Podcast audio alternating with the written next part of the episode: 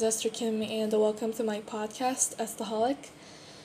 Today I'm going to be talking about a topic that a lot of people don't understand, as well as me.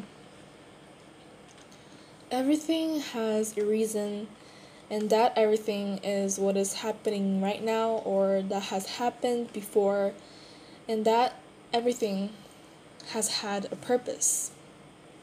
The universe doesn't play things on chance or luck. There are reasons why things happen and might be beyond our understanding. For Christians, we know that it is all God's plan, and we do not understand why God wants to do this or plans to do this or did that. Like calling someone up back to their home called heaven, or causing accidents that will change one's life forever, and more that we do not understand, and more that we might lose our relationship with God. But it's about understanding what God wants to do in our life, and He has a plan for all of us. But yet, it's best if we don't understand because, well, we don't. And so our only way of living our life is moving forward, facing front, and knowing that God is in control and He has a plan laid out for us. And every day, it's like a new storyline, a new story, or a new day for us.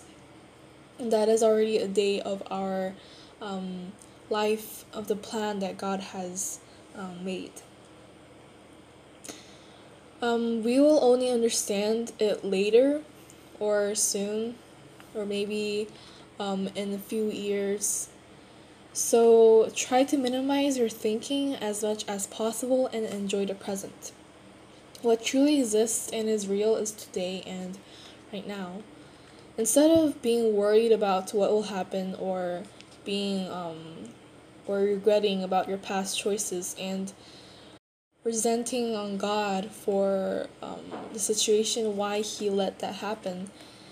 It's better if we just focus on the present and enjoy it, so that when we look back of how we spent our present right now, that we won't have any regrets, and we will be having those loving memories of this present.